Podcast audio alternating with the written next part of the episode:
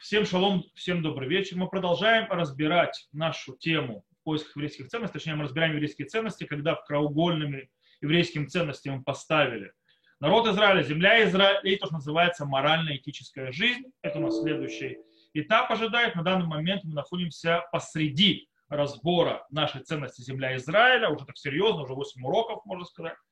И мы после того, как на прошлой неделе разобрали принос первенок, и там мы объяснили, что как это завязано с союзом праотцов, и что это заповедь, э, выделяющаяся от всех остальных заповедей, которые связаны с землей Израиля, и завязали ее напрямую с, э, скажем так, наследием отцов земли Израиля. И, в принципе, сегодня то, что мы будем учить, можно сказать, что это будет урок по недельной нашей главе, так получилось. Я, честно говоря, так не намеревался, но так выпадает. Э, нашей недельной главе Китаво. Э, мы будем сегодня разберем то, что называется вторую часть, точнее, вторую заповедь, связанную с первенками. Это то, что называется микрабикурим.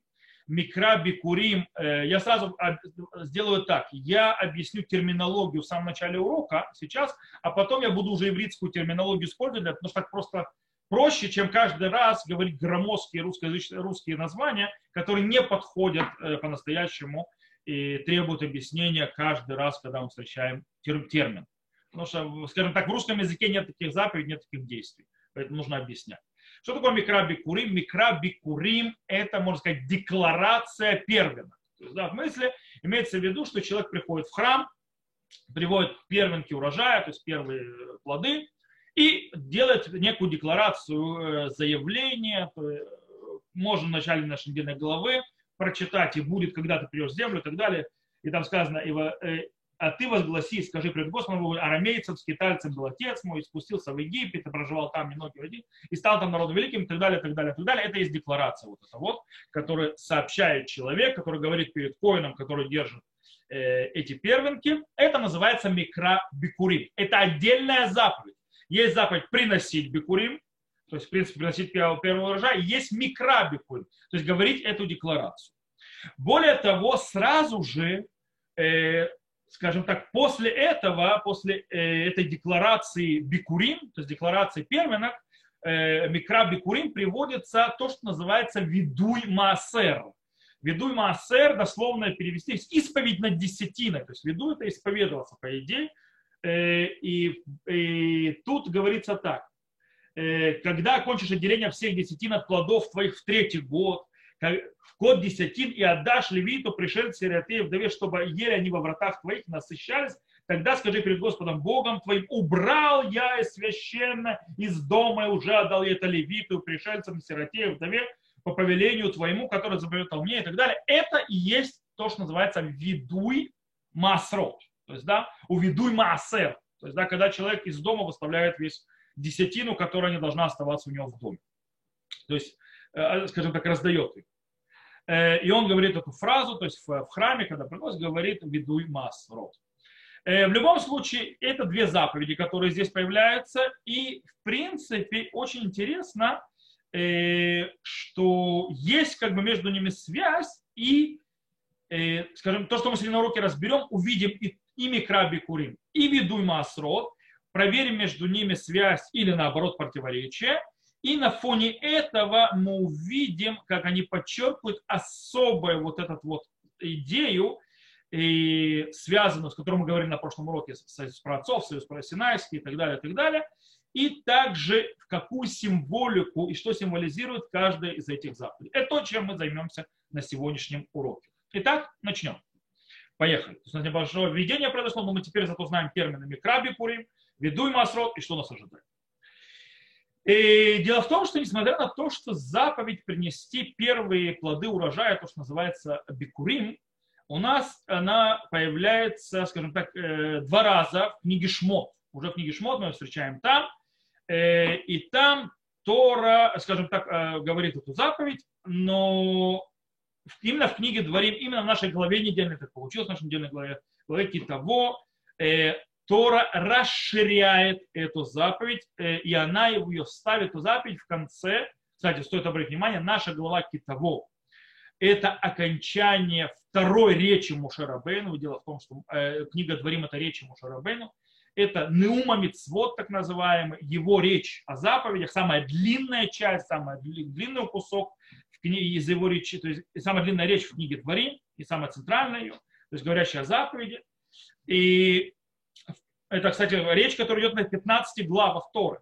То есть, да, это речь. И в любом случае в конце ее стоит вот это вот две заповеди. Заповедь Микраби Курим и заповедь Ведун Масру. И в принципе тут именно Тора нас вдруг учит вот этой вот заповеди Микра Бикурим. И сразу же возле нее ставит Ведуль Маасер. Э, как последняя заповедь э, этой речи Мушарабейну, от Неума Мецвод.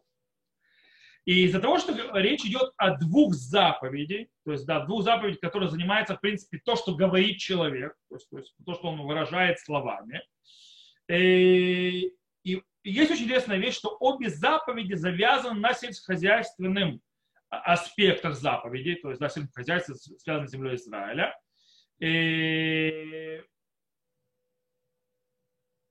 И несмотря на то, что вроде бы, то есть, да, Э, между ними нет прямой связи. То есть, да, как бы бикурим, первым это одно, десятина это другое. И э, они все равно построены в Торе рядом. Они стоят одна из другой, значит, они заставляют нас э, разбираться и учить от них, о чем идет речь. И они вроде рядом стоят. И обе хозяйственные, как мы сказали, оба связаны с разговором, но из-за того, что они стоят рядом, и насколько они сельскохозяйственные похожи, в них лежит между ними глубокая разница. Если мы углубимся в них глубже, то мы видим их все глубже и глубже, насколько они не похожи друг на друга. И по-настоящему э, как раз противоречие между ними, как раз разница между ними может нам действительно озарить и про нас просветить в, о каждой заповеди самой по себе, о том, что она собой символизирует и показывает нашу, что называется, многогранную связь с землей Израиля, а также с союзом праотцов и с союзом Синайским э, в глобальном смысле, а также о смысле еврейского существования, еврейской жизни в земле Израиля вообще таковой, э, как это выходит из заповедей, которые раскрываются в книге Дворим. Итак, давайте займемся сначала Микраби Курим. То есть вот эта декларация первая. Что она делает? Микраби Курим рассказывает нам национальный наш рассказ. Длинный, который возвращается к самому началу э, появления существования еврейского народа как национальная единица. Арами, Овед, э, Ави, то есть, да, то, э, э, куда, да, Э,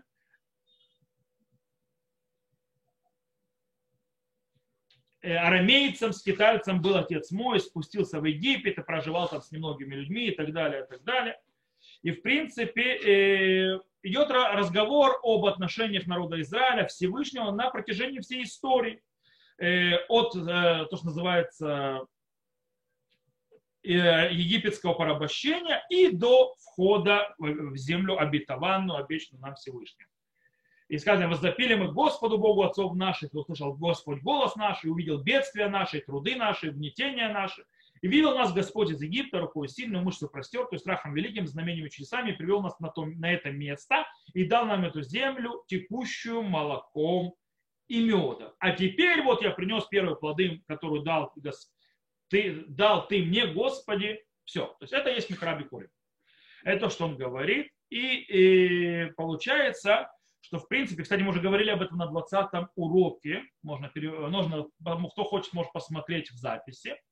Мы говорили на 20 уроке, что есть, скажем, скажем так, микро бикурим, то есть вот эта вот декларация бикурим, она в конце концов, скажем, включает в себя или так поворачивает в обратную сторону рассмотра то, что называется брит бен абитарим, то есть тот союз, э, который был э, сделан между Авраамом и Всевышним Бен Абитарим, когда сказано, что народ уйдет, что у него будет потомство, потомство идет в Египет, будет порабощено, там оно потом Всевышний выведет и даст землю и так далее, и так далее.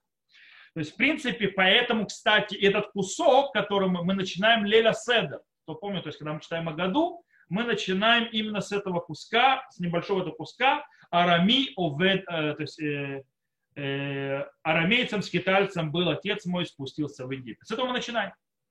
Потому что это завязано именно на том историческом аспекте. Э, получается, в своем, то есть в своем базисе Микраби Курим рассказывает э, рассказ союза праотцов, союза народа Израиля, точнее Бога с праотцами, и начинает, естественно, с самих праотцов. То есть, да, с самого, самого начала. То есть, да, и где, когда он доходит до пика, где он рассказывает про плоды земли Израиля, который он уже сам, как часть этой истории, приносит в храм. Это Микраби Кури. С другой стороны, ведуй Маасрот, то, что вот это вот и, и, и исповедь над десятиной, ми, ведуй Маасрот, или проверка, то есть веду это слово исповедь, и с другой стороны это веду это проверка, то есть дали воды, то есть да, что ты вытащил всю всю всю десятину. Так это говорится словами, это явно более э, исповедь, чем э, проверка. Э, там э, в ведуй Масрот есть другой аспект. Там больше э, выставлено, скажем, на показ э, словами, скажем так, личное фишбонное, то есть личный переосмотр, то есть как ты себя ведешь, как мы читаем это здесь, тогда скажи перед Господом Богом твоим, смотри, что говорит человек, убрал я священно из дома, то есть, да, как говорится, проверка, и уже отдал это левиту и пришельцу, сироте и вдове, вполне по велению твоему, который ты заповедал мне, не отступил я от заповедей твоих и не забыл. То есть, что он говорит? То есть, в принципе, э, он говорит, я исполнил твои заповеди, как ты заповедал, ничего не забыл, все сделать полагается. Или другими словами, очень просто и коротко, это, э, скажем так, этот ведуй Масрот, в принципе, красиво реализует нам что? Синайское союз, Синайское откровение. Союз Синайское откровение. Почему? Потому что явные признаки, э, характерные Синайскому союзу, это э, характер э, весьма, весьма, то, что называется, юридический, характер закона которую мы, в принципе, знаем из Синайского откровения, когда заповеди, заповеди, заповеди, законы, законы, законы. То есть, в принципе, нет тут исторической подоплеки или исторической завязки. Мы ее не видим, в отличие от Микраби Курим. Э, тут в основном речь идет о личном поведении данного человека, как он себя вел. Более того, э, Микраби Курим и Видуй Масрот э, не только раскрывают нам союз праотцов, и союз Синайский, каждый по-своему, то есть каждый, каждый из действий, к кому он относится, из изречений, но также они нам очень красиво, очень четко подчеркивают явные и ярко выраженные характеры каждого из этих э, союзов. Первое. Э, само содержание, как, скажем так, э, как тот человек, который говорит, то есть он сопоставляет себя по отношению с наследием. Это очень ярко выражено. Обратите внимание, ведуй Маасер, человек, который говорит эти слова, он первое, первое, что он делает, описывает, как он скрупулезно исполняет сам завет, то есть сам союз. Асити киколь ашер цивитани. То есть я сделал так, как ты заповедовал. С другой стороны, Микра Бикурим, он не занимается, не, то есть не акцентируется на исполнении слов союза, заповеди, а говорит о чем и более акцентируется о участии в этом союзе. Не подчинение, а участие. Шутафут вместо цьют. Это две разные вещи. После того, как он приносит бикурим, он в принципе проходится историческим взглядом широким по союзу праотцов и только упоминает, что, что он лично сам, когда он сейчас пришел, живет на связи с этим союзом, и это символизируется в тех бикурим, которые он принес в храм. Что он живет этот союз. Веата гиневетет решит при Адама нататали Хашем. То есть, да, и вот я принес перед тобой первенки э, плодов земли, которую дал ты мне Всевышний. То есть, в принципе, вот реализация того союза. Я часть этого союза, я его участник.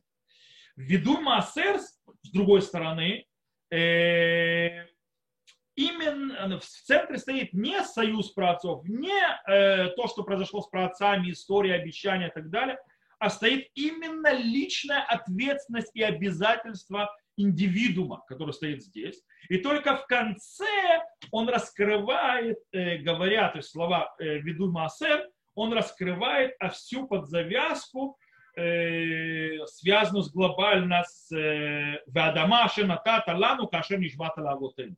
То есть земля, которую ты дал нам, как ты поклялся отцам нашим. То конце. Это первый аспект, то есть явно подчеркивается два разных стороны. Второе. Э, человек, который приносит бикурим, который приносит первенки, он рассказывает рассказ и больше ничего. Он только рассказывает рассказ. То есть, да, вот было так, так, так, так, и вот тут я тоже. Когда же человек приносит в виду массы, он делает, э, он заканчивает слова очень интересной вещью. Он заканчивает их молитвой. Молитвой, которая говорит он так. Э, и воззри же из святого жилища твоего с небес, и благослови народ твой, Израиля, и землю, которую ты дал нам, как клялся ты отцам нашим, землю, текущую молоком и медом. То есть, в принципе, он здесь намекает на очень интересную вещь. Он намекает здесь на сделку. Есть сделка, сделка обмен. Какая сделка обмен? Дело в том, что эта сделка обмена, э, она написано в Мишне. В Мишне, э, в трактате Маасер Шини, там сказано «Асину кимоши вицивита алейну, аль афата саймани кимоши тахтану». То есть мы сделали так, как ты заповедал нам, то есть со всеми этими десятинами. Теперь ты сделай так, как ты обещал. То есть, как бы, то есть, вот я, вот это вот. То есть, в принципе, я дергаю э, тебя, чтобы исполнил свою э, часть договора. Что за договор? Раша намекает, объясняет. Речь идет им бахукутай телеху, винатати гешмехем бейтам. То есть, а если за заповеди моим пойдете, то я вам дам дожди вашего воли. Короче, я вам дам благословение. То есть, это и есть то, что ты обещал. Э, таким образом, э, кстати, Тора, вот это вот, это Бахукутай, то есть э, дожди, которые даст, если он будет исполнять заповеди, завязан напрямую это с Синайским откровением, э, завязан напрямую с э, дарованием Торы на Синай. Э, и таким образом, из-за того, что, кстати, как мы сказали, ведуй маасер, он явно э, раскрывает и показывает, скажем так, договорной характер Синайского откровения. Э, таким образом, человек, который приносит, э, э, то есть раздает маасер, выносит из своего дома, полагается и так далее, э, и он э, приносит маасер в храм, у него есть полное право обратиться к Всевышнему и потребовать то, что называется, от второй части, то есть от второй стороны сделки, исполнить свою часть. То есть я свое сделал, теперь твое дело. Э, в отличие от этого, от подхода, который есть массер, э, ввиду массер, э, приносящий бекурим ничего не требует, ничего не просит, нет никаких молитв, нет никаких требований исполнения второй стороны, каких-то договоров и так далее. Он не ищет никакой платы за свои действия он в принципе радуется, он рад за то, что он вообще участвует во всей этой системе, э, во всей э, системе Союза праотцов, которой он часть ее. И это реализуется, это показывает, это символизируется именно теми плодами земли, которые он принес. И он приносит и отдает Всевышнему. Э, таким образом, дело в том, что с точки зрения Союза праотцов быть участником, быть частью этого союза, это не условие благословения, это цель сама по себе. И именно она, то есть именно она и есть то праздничное праздничество, то есть то радостная вещь, которая находится внутри принесения бикурим. В принципе, вокруг этого и крутятся все бикурим, то есть приношение первых. Окей. Это то, что у нас получилось. То есть получилась очень яркая э, характерность что Видуй Маасер – это символика, мощнейшая символика Синайского откровения, Синайского союза, тогда как Бикурим, точнее Микра Бикурим, явно еще более усиливает нам понятие, что Бикурим завязан на союзе праотцов, э, и Микра Бикурим дает это явное выражение в разных э, проявлениях его характера, то есть, которые есть в этих действиях. Наконец, по этому поводу, то есть то, что мы объясняем, э, что можем сказать посредством того понимания, к которому пришли. Мы понимаем э, мощь, вообще всю мощь окончание, что Мушера Бейну заканчивает свое э, слово о заповеди, то есть свой нума мицвод, самый длинный в, в книге Дворим, э, скажем так, центральной книге Дворим, то есть оригинальная речь своей книги Дворим заканчивает именно этими двумя заповедями. Именно Микраби Пурим, именно Ведуй Масу. Э, почему? Э, потому что каждый из них, в конце концов, включает в себя один из важнейших аспектов, э, скажем так, еврейского существования, бытия, э, и таким образом показывает всю картину полную, как должно происходить еврейское существование как таковое. Э, в принципе, эти заповеди, то есть, которые кончаются, они обязывают нас полностью отдаться по-новому к двойному союзу, которое, в принципе, и придает форму и смысл нашей жизни, как еврейский народ, земле Израиля, к нашим обязанностям, и, как мы сказали, в основном в обязанности земле Израиля и жизни в земле Израиля. Э, скажем так, как пик, как окончание, как э, последний аккорд целого огромного, скажем так, э, сборника заповедей, которые объясняют народу Израиля, как жить в земле Израиля по разным то есть, аспектам, происходит, приводится Микраби Курим и Ведуй Маасрот. Они коротко нам показывают э, вот эту э, многогранность э, проживания в нашей, в нашей земле, земле Израиля. Э, это должен быть место святости и предназначения, то есть вместе, это и святость, и предназначение вместе – э, причем это вместе со Всевышним, с его заповедям вместе. То есть это и предназначение про союз праотцов, и святость, которая дается через союз Синайский, и связь со Всевышним во всех этих аспектах, и союза праотцов, предназначения, и святости союза Синая. Все это включается с двух этих сторон вместе. Окей, это глобально о них. да, мы закрыли эту вещь, то есть мы поняли разницу между ними и что они нам дают, и какую картину раскрывают. Э, сейчас, если мы сказали все правильно, и у нас все правильно получилось, и у нас все хорошо работает, э, то в принципе мы обязаны увидеть, что и раз у них разные аспекты, у Ведуй Масрот и у Микраби Курим, то также в их законах это должно проявляться. То есть оно должно как-то проявляться, реализироваться и создавать эту разницу в законах между ними именно на базе того, как мы их поняли. И действительно мы находим несколько-несколько интересных вещей, которые показывают на разницу между, то есть в галактической, это закон, разница в законах между двумя и микробикурим, и между, между двумя асрот, которые нам показывают именно то, что мы раскрыли. Начнем с первого. Э, первичные требования для того, чтобы вообще исполнить эти две, одну из этих заповедей. То есть, да, какие первичные требования нужны, чтобы исполнить заповедь «Ведуй масрот», и какие первичные данные нужны для того, чтобы исполнить заповедь «Микрабикурим». И, и дело в том, что это самое мощное галактическое различие между ними, которое явно нам показывает различие, к какому из союзов они относятся и какой аспект еврейского предназначения или существования еврейской жизни оно раскрывает. По поводу «Ведуй массы». Как мы сказали, что это заявление о полном исполнении законов, то нам уже Мишна в трактате Массе, даже, даже не Мишна, а целый сборник, э, то есть целый, скажем так, э, несколько Мишнает подряд, в трактате Маасер Шини в пятой главе с 11, то есть 11-12 Мишна объясняет очень простую вещь, что если мы хотя бы немного сдвинемся в законах, то есть, да, и которые связаны с Масро, туда и сюда, даже если в этом нету э, нарушения запрета какого-то или какой-то прямой галахи, но это не четко по закону, как выверено в законах Масрод, это может привести нас к тому, что мы уже не сможем говорить виду массу.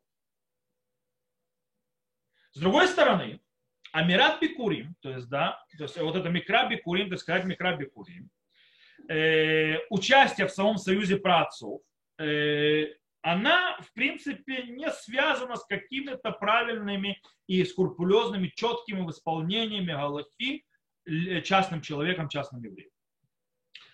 Все то время, пока еврей живет этим союзом, э, что, кстати, проявляется именно тем, что он приносит эти первенки, эти бикурим в храм, он приглашен прийти в храм и дать первенки. Единственное, что может остановить и не дать ему сделать эту заповедь, если нарушится только так, если нарушится его связь с землей Израиля. То есть он потеряет связь свою с землей. Если связи с землей Израиля не будет у него, он не может приносить бикури. Все, это единственное условие. Даже если он живет на земле Израиля, он продал свою землю, у него нет больше поля, он не сможет принести и сделать бикури. Это единственное условие. И это именно, то есть явно показывает аспект прожив... то есть жизни через союз праотцов. Тогда как в Видуль Маасер, любое сдвижение с четкого выполнения закона разруш... э, лишает возможности сделать э, заповедь Видуль Маасер что показывает о аспекте Синайского откровения. То есть вот вам первая, пожалуйста, разница в Галахе уже, которая влияет от разного понимания. Есть еще одна интересная вещь. Вопрос, на каком языке можно говорить ведуй масрот или микра э, бикури. В Аллахе нам говорится, что микра бикури можно говорить только на иврите нельзя говорить микрабикрум ни на каком другом языке. То есть человек, который говорит на любом каком-то другом языке, не выполняет заповедь. С другой стороны, ведуй маасер можно исполнить на любом, э, то есть на любом языке. Можно говорить на ком угодно. На русском, на иврите, на английском, на арабском, неважно. Так выходит из, из Гмары в трактате Сута. Почему? О, если, э, то есть почему так происходит? Э, мы можем сейчас взять этот закон и наложить на то, что мы выучили с точки зрения сущности этих двух заповедей. Э, Микраби Курим, так как это, в принципе, э, формальное заявление, которое завязывает нас в первую очередь на ощущении национальном народа Израиля, то, и только, скажем так, побочно на частного человека, который приносит бикурим, но центр, то есть сердце, это национальный вопрос. Как, скажем так, и тут, э, скажем так, частный человек является никем иным, как участником, э, э, скажем так, э, национальной судьбы народа, то здесь понятно, что когда ты приносишь бикурим, должен говорить на чем? На том языке, который связан с национальным аспектом народа, то есть только, только на язык этого народа, иврит, а другой язык не подходит. Веду Маасер, с другой стороны, то есть, да, в отличие от этого, что он, что он такой? Это личное, частное заявление человека, что он исполняет законы Бога. То есть, да, и там тоже, конечно, есть союз про отцов, так или иначе, который проявляется, но он э, является его частью. Поэтому из-за того, что это мое частное заявление исполнения союза Синайского, исполнения заповедей, то я могу говорить на любом языке это заявление так, как э, это мое частное. Я говорю на том языке, которым мне легче говорить, который я лучше понимаю. Окей, вот вам еще одно проявление. Есть очень-очень интересное проявление другое. То, что называется, выход... то есть те, скажем так, исключения, то есть люди исключения, которые не могут выполнить ту или иную из этих двух заповедей. То есть они как бы не являются частью этих заповедей, и они не могут ее выполнять. Мишна трактате Маасер Шини, который мы уже не раз упоминали, в пятой главе, которая, в принципе, там все сосредоточено, э, в 13-14 Мишне говорит очень интересную вещь. Она приводит, что геры, прошедшие гиюр, не могут говорить о ведуй маслу. Почему? Потому что у них нет надела в земле. И таким образом они не могут сказать, Гадама ашер нататалану, то есть земля, которую ты дал нам это как объясняет э, Рамбам Мишне, или кашер нишбата лавутейн. То есть, да, как, э, э, как это приводит в Мишне Тура. То есть, это другое объяснение Рамбама, то есть, хуже в Мишне Тура, почему нет? То есть, они могут, как ты поклялся нашим праотцам. То есть, Гер Всевышний не клялся его праотцам, и землю он им не давал. То есть, они стали герами, он им, э, вот. Таким образом, э, они не могут. Но вместе с тем, Гер может принести бикурим, то есть первым и сказать микра бикурим.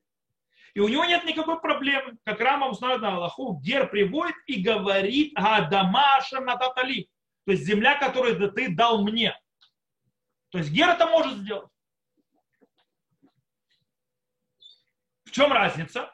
прежде чем ответить на этот вопрос, я приведу еще один выходящий вон, очень интересную вещь, правда, зеркальный в каком-то смысле, э, и, скажем так, делает наш вопрос еще более усложненным.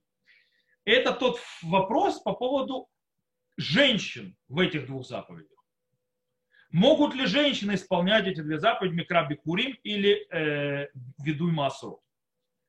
И дело в том, что женщины не наследуют землю по закону Тора, то есть это идет через муж, мужчин, то есть так написано в Торе, наследие земли, надела в земле Израиля, то Мишна говорит, что женщины освобождены от заповеди Микраби Курим. Так говорит Мишна. Они, то есть они говорят Микраби Курим. Из-за чего? Потому что там вот эта фраза «Гаадама ашем натата ли», то есть земля, которую ты дал мне. Всевышний давал землю женщинам, потому что не давал наделы земли женщинам. С другой стороны, нет нигде никакого, э, скажем так, э, э, разговора по поводу, что с женщинами в заповеди «Ведуй Масру». Сефер Ахинух прямым текстом, правда, пишет, что женщины, то есть только мужчины говорят «Ведуй Масру», женщины не говорят. Рамбам, с другой стороны, вообще не упоминает это дело. То есть он говорит «ведуй масро», то есть, да, как его делать, то есть заповедь «ведуй масро», и нигде не разделяет на мужчин и женщин. Просто не упоминает ничего, никакого разделения. Обычно, если не разделение, значит заповедь, э, она касается как и мужчин, так и женщин.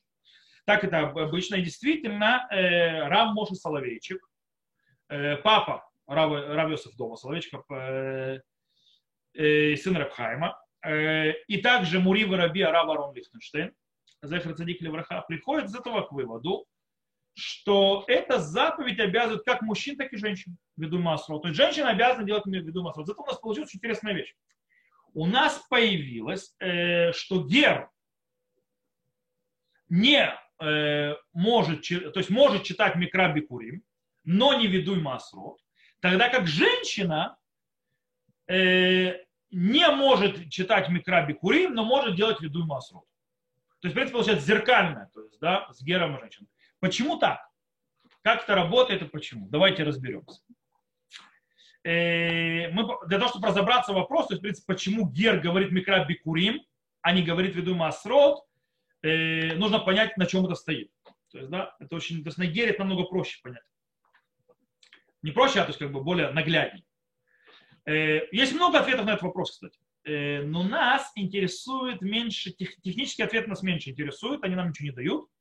Э, когда это техническое разделение, то есть технически это он не может, технически так он может, потому что он не может сказать это, не может сказать так, нам больше подходит более глубокое понимание разницы между этими двумя заповедями. Не техническое э, препятствие, то есть то, то, то, то не может сказать ту фразу или другую фразу, а именно Э, что в этих заповедях делает так, что они вот так вот работают. Что гер, то есть бикур микра бикурим да, ввиду масрот нет.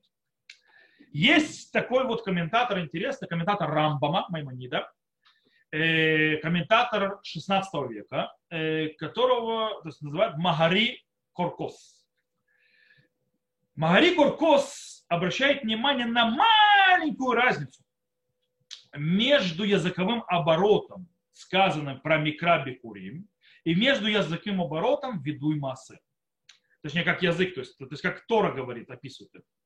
В микраби курим э, тот, кто приносит бикурим, он что делает? Он объявляет, что он приходит в землю, ашер нишба гашем, лавутейну латет лану. Он говорит, что я пришел в землю, которую поклялся Всевышний нашим праотцам дать нам. И в принципе он сначала упоминает клятву Всевышнего праотцам, и после этого он, скажем так, э, упоминает клятву дать эту землю потомкам, праотцам. Ввиду Массер порядок наоборот. Обратите внимание, Хаадама ашер натата лану, кашер нишбата лавутейну. Земля, которую ты дал нам, как ты поклялся нашим праотцам. То бишь, э, тот, который делает виду, то есть да, исповедует, что называется на Масрот перед Всевышним, что он сделал Масрот, он упоминает в первую очередь свою землю, но он также добавляет, что он получил эту землю по клятве данной его отцам. То есть, да, то есть, э, что это наследие его отцов.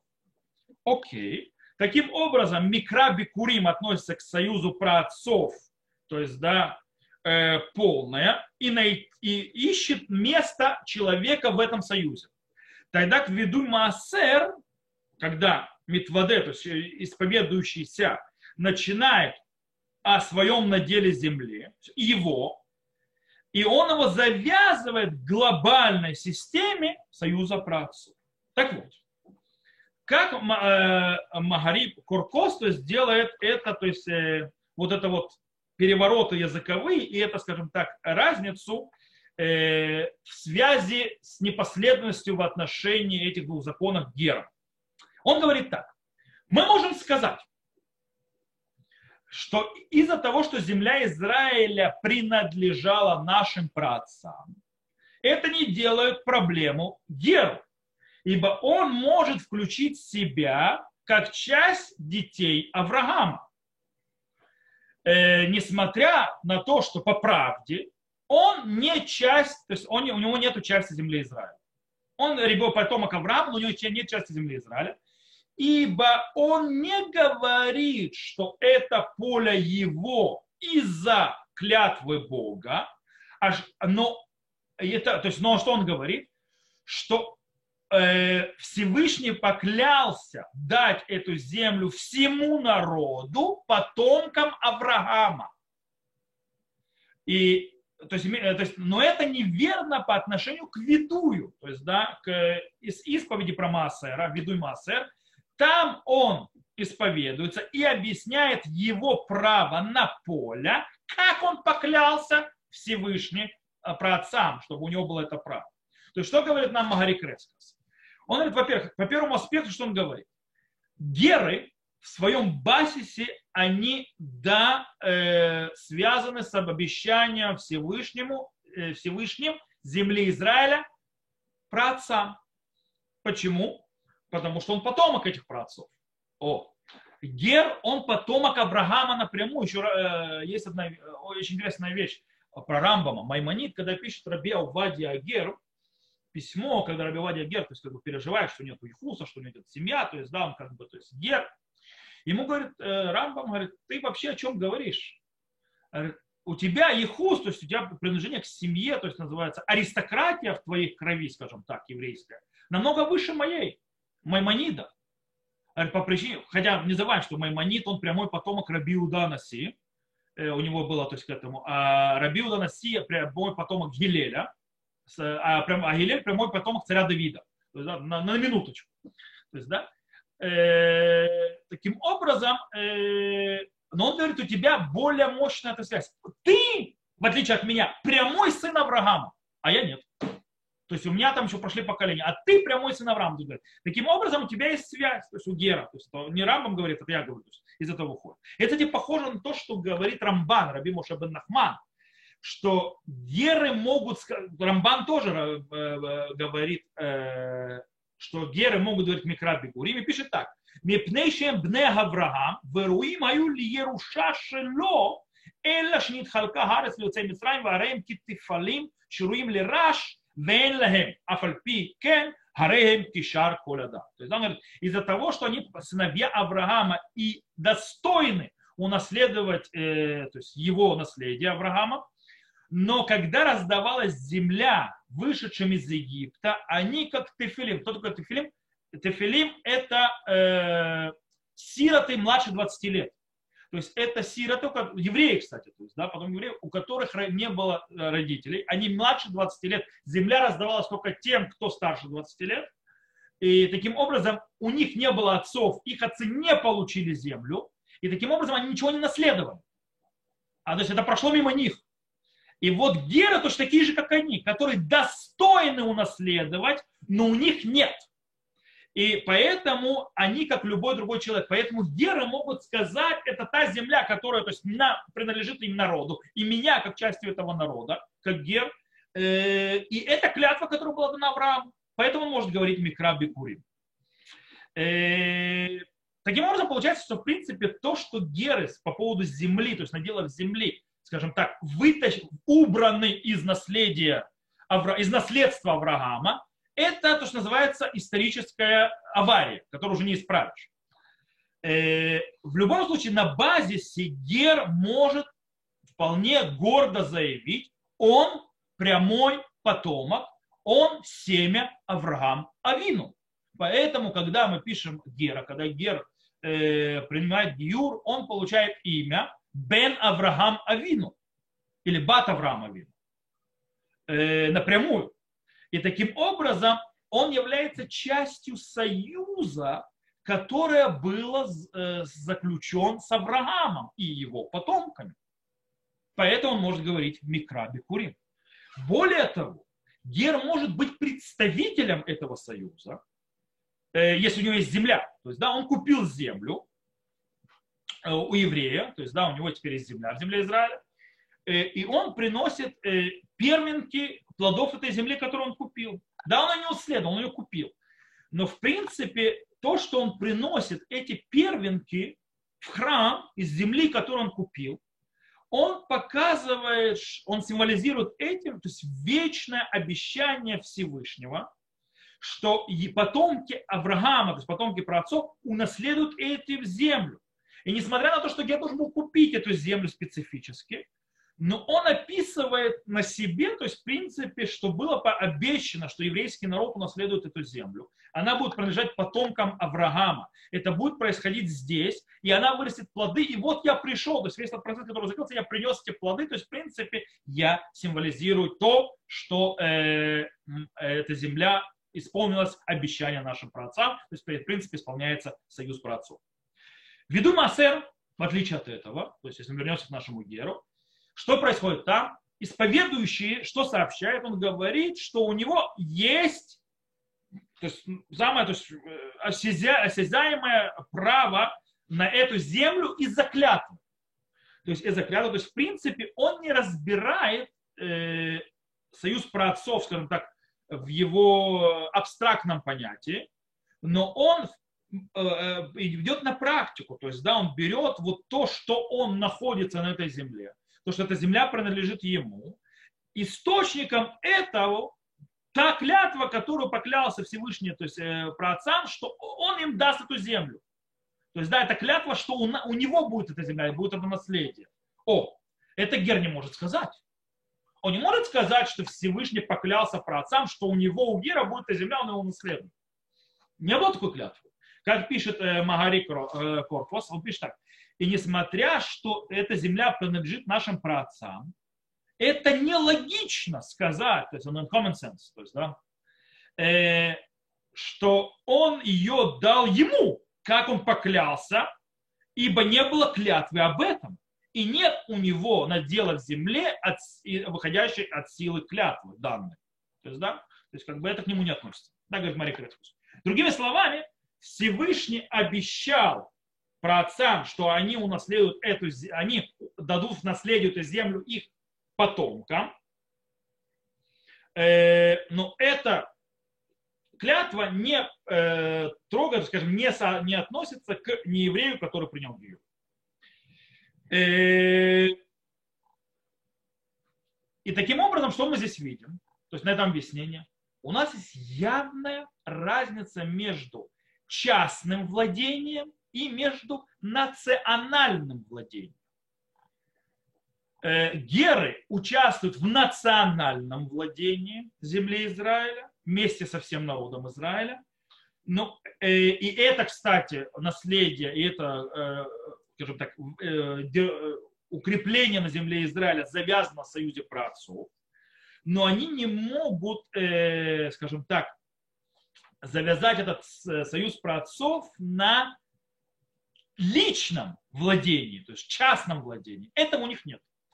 И тут мы затронем, это с герами, теперь мы затронем женщин. Женщины, в отличие от них, они находятся в, в противоположном состоянии. То есть, да, когда они наследуют, например, на, на какой-то надел земли, как было, например, с дочерьми Цольфрехада, когда у них не было отца, я, то есть они пришли требовать у Мушера Бейна, и Мушера Бейна дал им нас, э, надел земли, но он им полагается как часть колена, то есть они женятся на каком-то из другого колена, то надел уходит и в их колено, или если не женятся на ком-то из их колена, это просто переходит в семью мужа, то есть да, из того же колена. И там, в принципе, что происходит? Э, там происходит очень интересная вещь. Там происходит, что они становятся хозяйками земли из-за того, что их отцы так или иначе должны были, должны были быть, или они сами, хозяева земли. Иногда у отца нету то есть, да, э, сыновей, и так выходит закон истории. У него есть только дочери, у него есть надел, он умирает, то есть, да, и надел переходит дочь, дочерям, пока не будут замуж, то есть по той же схеме, которая была дочерьми Цалфехада. Но у них как бы появляется вдруг надел от их отца в их руках. Э, таким образом, это личное владение, а не национальное. Потому что в переходе в другое колено, оно с ними не уходит, оно остается в колене. Это то, что связано с нацией. Таким образом, они вполне могут прийти и сказать, а Дамашина Таталану, Кашем Ишбаталабутейну, то есть земля, которую ты дал нам, когда ты поклялся нашим праотцам. Так оно и есть. Поэтому не могут делать виду Масрот. Вместе с тем, э, это их личное, скажем так, владение совершенно никак не показывает национального владения, которое идет только э, через союз праотцов, то бишь раздача земли по потомкам, как она раздавалась э, потом по делению по земле, земле Израиля, в национальном переходе. И это то, что называется только наследие. А наследие в наделах только мужской, э, мужская сторона. Поэтому она не может быть частью этого. То есть вот такая вот интересная вещь. Итак, вроде разобрались. Но один вопрос у нас остался с этим объяснением Магари э, Корпуса. Дело в том, что Бикра Бикурим, он, скажем так, акцентируется на союзе праотцов. И это вполне красиво складывается в заповедью, то, что называется, самих переношения первенков, как мы это учили на прошлом уроке. Вместе с тем, его заявление, то есть все нормально, там с бикурами, микро бикурим все красиво сложно. Вместе с тем, Э, в его заявлении по поводу, что веду Маасер может быть сказан только, только, только тем человеком, у которого э, право на землю выходит из клятвы, данной Всевышним, э, намного менее понятно. Что, что, что непонятно? Дело в том, что каждый еврей, неважно, родился он таким или он стал таким посредством Гиюра, обязан исполнять заповеди, связанные с землей Израиля. Трумот и Масрот. Правильно? Обязан? Обязан. Таким образом, он должен их отделять. Должен? Должен. Он должен их, то, что называется, убрать своего дома и раздать, как полагается. Должен? Должен. Почему он не может прийти и заявить, что он это сделал? Ведь это часть его. Ведь что он должен прийти? Он должен прийти и заявить, что он выполнил заповедь Всевышнего. И он это может сделать, потому что он обязан это делать, эти заповеди. И, и получается, что вот это вот заявление раздачи, то есть исполнение заповеди Всевышнего, она одинаковая ко всем, будь ты еврей с рождения, будь ты гер. Э, таким образом, как получается так, что клятва про отца, то есть Всевышнего про отца, она вообще относится как-то к виду и массу. То есть э, к нашей этой исповеди на массу.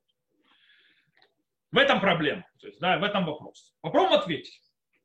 Скорее всего, э, ответ на этот вопрос находится в определенной фразе, которая упоминается, э, в, как нужно говорить, то есть то, что говорит человек, который исповедуется на Маасрот.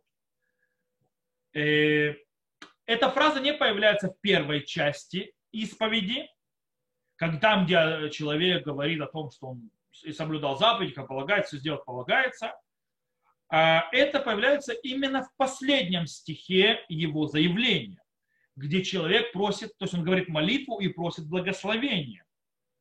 То есть, в принципе, с точки зрения исполнения заповеди мы все равны. Геры и евреи с рождения. Но нам, между нами есть разница. Какая? Э, скорее всего, разница между нами в нашей возможности требовать исполнения второй части э, обязательства. Точнее, просить благословения. Э, может быть, тот союз, который лежит в основе Ведуй Маасер, он относится только к тем, кто наследует землю по закону. То есть, да, по закону Торы, как полагается, напрямую. Э, почему? Потому что вместе с наследием на землю они получают обез... обязанность, то есть, кроме права они получают обязанности, э, обязанности ответственности сохранить ее с точки зрения духовной. То есть это не только дарование и наследие с, права, с правами, но это и получение особого ответственности за сохранение земли в ее духовном аспекте. Таким образом, получается, в, вместе, скажем так, с Синайским союзом, который завязан на Беду Масрот, глобальным, также есть специфический союз в Синайском союзе по поводу земли Израиля и ее заповедей. То есть, да, что ответственность за это несут в основном те, кто получил землю этого наследия от своих праотцов и праотцов своих праотцов по той клятве, которая была дана Всевышним, дать потомкам. Э, вместе с тем, когда все, скажем, называемые Бне Израиль, то есть сыновьями Израиля, обязаны делать трума масло, только тех, кто наследует по силе клятвы, у них есть еще добавочное обязательство э, заботиться о духовном аспекте земли, и поэтому только у них есть право требовать плату за это исполнение, то бишь просить благословения, то, что мы читаем, возрижи святилище свое с небес и благослови народ твой Израиля и землю, которую ты дал нам, как клялся ты отцам нашим, землю, текущую молоком и медом. Окей, давайте попробуем сделать, скажем так, итог того, что мы сказали. На большую часть нашего урока э, мы использовали Видуй Маасер в основном как э, инструмент, показывающий через от, от противного, э, что Микраби Курим, что он собой значит и как он завязан на союзе праотцов. Когда веду Масрот, он другой. Микраби Курим, мы сказали, э, показывает широкий взгляд над историей, как, над всей историей еврейского народа и судьбой, которая очень-очень характерна союзу праотцов.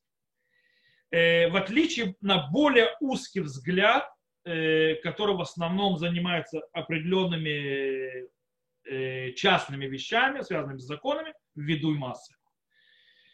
И э, вместе с тем, на том законе, на тех вещах, которых мы выучили, что гер выводится из правила, связано, скажем так, связанного с микроби кури, с бедуй масрот,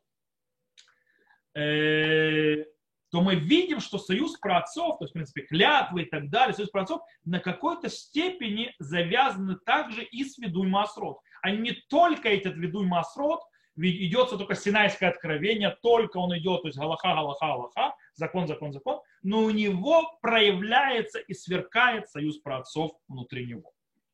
Таким образом, что мы можем предложить? Мы можем предложить, как итог из того, что мы видим, что ведуй маасер, он, скажем так, он не разрушает наше разделение, которое мы говорим между союз праотцов, союз синайский и так далее, но он нам, скажем так, освещает определенный, но другой аспект э, в самом союзе праотцов. Э, вместе с тем содержание, содержание союза праотцов отличается от содержания и характера союза Синайского один из важнейших, э, скажем так, аспектов союза праотцов как такового в самом начале – это ожидание Всевышнего, что потом произойдет более глобальный и широкомасштабный союз с потомками.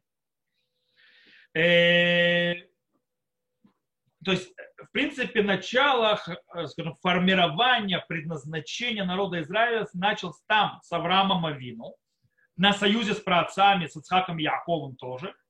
Но э, это предполагало, что в будущем народ Израиля получит Тору. И таким образом э, вот это обещание, это клятва, которая говорит Всевышнему про что он даст народу Израиля, то есть даст потомков э, наш, то есть про даст эту землю, то есть да, и она будет их, заповедует. Э, это тоже закладывает основу на то, что народ Израиля примет заповеди этой земли и будет обязан их исполнять и быть ответственным за это. То есть это тоже в, это все вливается. Э, это очень интересно, кстати, раскрывается в, э, в Тигелим, у царя Давида. У царя Давида в Тигелим, я сейчас вам открою, покажу, прочитаю, э, он как раз раскрывает этот момент очень интересно. Это Псалом 105, в 105 псалме мы видим этот интересный аспект. Мы видим там, как союз праотцов продолжает вторую заповедь, то есть продолжает Синайское откровение это э, вот. Ибо помнил он слово святое свое к Аврааму, рабу своему, и вывел народ свой в радости, в веселье избранных своих, и дал им земли народов и труд племен, унаследовали они. Это все союз про отцов, явный. То есть, да, чтобы соблюдать законы его и сохранять учение его. Аллилуйя. То есть, в принципе, э, кстати, это весьма неудивительно, что Псалом то есть, завязывает унаследие, наследие земли и владение ей э, с исполнением заповеди, то есть, да, э, скажем так, жизнь на земле Израиля и, наследие, и наследие ее завязано очень сильно на Синайском откровении, на исполнении заповеди. Это наша недельная глава говорит, и не только. Э, в принципе, эта идея вообще просекает всю книгу Дворим то есть да, исполнение заповеди Всевышнего, что дает право находиться на этой земле. Но здесь то, что удивительно, что э, царь Давид завязывает аспект земли Израиля на том, что Всевышний помнит своего, праотца, своего раба Авраама, нашего праотца. Э, Понятно, что идея союза, связывающего землю Израиля с заповедями Торы, родилась на горе Синай. Там были даны заповеди. Но понятно, что содержание союза, то есть, да, содержание этого союза, он родился еще на союзе праотцов. И в принципе э, это и есть, скажем так, полная картина земли Израиля и раскрытие ее, и, э, то есть в принципе закладывание потенциала изначального, тогда еще в союзе с Авраамом, между Авраамом и Всевышним. Таким образом, то, что делает нам э, Тора в книге Дворим, она завязывает и делает связь между материальным развитием и процветанием земли Израиля и между соблюданием заповедей э, э, в ней и завязывает это на праотцах, на связи с праотцами. И таким образом понятен, кстати, стих, который мы говорим Шма. Он, я смотрю, у Игоря уже потемнел, можно Шма сказать. И он там будет говорить, когда он будет говорить Шма. «Э, Лиман ербу емехем веем бней бнейхем аля адама ашер нишба ашем лавотехем латет лаем Киемея Шамай То есть мы заканчиваем это принятие заповедей на нас. Выгаяем шамот и шму, то есть, да, в принципе, тот кусок в течение шма, который связан с принятием заповедей, закончим для, зачем? Для того, чтобы продлились дни ваши дни, детей ваших на земле, которую поклялся вашим праотцам, э, дать, то есть вашим праотцам дать им, как не, э, времена э, неба над землей. То есть Союз праотцов не является, э, скажем так, источником, из которого напрямую вытекает обязанность исполнения заповедей, которая скрывается в, в, там в, э, в Шма, но она, в принципе, является базисом. То есть это не источник, но базис. То есть, да, скажем так, э, базис, на котором э, держится э, мировоззрение всей Торы. То есть, да, как будет развитие духовной земли Израиля. Таким образом, веду Маасер нас добавляет и учит нам очень интересную вещь. Вместе с, скажем так, частным правом на владение землей Израиля приходит также и ответственность. сохранить эту великую идею. То есть, да, мы наследуем землю от наших праотцов. На этом базисе, на этом мировоззрении лежит э, дарование нам этой земли, то есть дарование, то есть, в принципе, заповеди и так далее. И мы его принимаем, на этом стоит все наше наследие. Но для того, чтобы оно произошло, чтобы мы давно наследовали, у нас есть обязанность, исполняя заповеди, сохранять духовность земли. Таким образом, что у нас получается? У нас получается союз праотцов как бы обволакивает союз Синайский, и вместе с тем союз Синайский включает в себя союз праотцов. Они друга, то есть, как в принципе, э, дарование, скажем так, э, отдача Всевышним э, нашим праотцам земли, э, скажем так, она просматривается в своем базисе на заповеди, связанной с землей Израиля, которые в будущем, когда, э, то есть в будущем будут даны на Синай, то есть когда уже Всевышний обещал праотцам, он смотрел на заповеди, которые в будущем будут дадут на горе Синай. И союз Синайский поэтому выделяет хотя бы минимум две заповеди. Когда он говорит о земле Израиля, о входе, как нужно жить и так далее, он выделяет две заповеди. Из всех 613 заповедей для, это э, наше э, приношение бикурим и микра бикурим, который Э, символизируют и раскрывают аспект союза праотцов на земле Израиля. Это приводится там, в огромной системе Синайского союза. Таким образом, мы находим себя, скажем так, разно, э, по-разному, что мы постоянно двигаемся от наследия праотцов, то есть, скажем так, э, двигаемся и с наследием праотцов, и, с наслед... и вместе с этим с нашими синайскими обязательствами на Синае, и, в принципе, мы верны двум союзам. И они вместе нас сопровождают постоянно. И там, и, и здесь, и там. И таким образом две заповеди, заключающие, закрывающие э, аспект, то есть э, речь Муше о заповедях, дают нам полную картину жизни здесь, которая стоит на союзе працов, на Синайском союзе, когда, как мы сказали, э, союз праотцов обволакивает Синайский союз, делает перспективу, то есть Синайский союз перспектива с, э, и, э, скажем так, э, аванс, э, который потом требует платы развития большего на Синае, и с другой стороны, естественно, Синайский союз раскрывает и базируется на союзе праотцов, и они работают постоянно вместе. То, на этом мы сегодня закончим. Э, с нашими первенками и с нашим разбором про землю Израиля. Э, продолжим разбирать аспекты земли Израиля и дальше на следующем уроке. На этом все. Всех, кто нас слушал записи, всего хорошего. До новых встреч.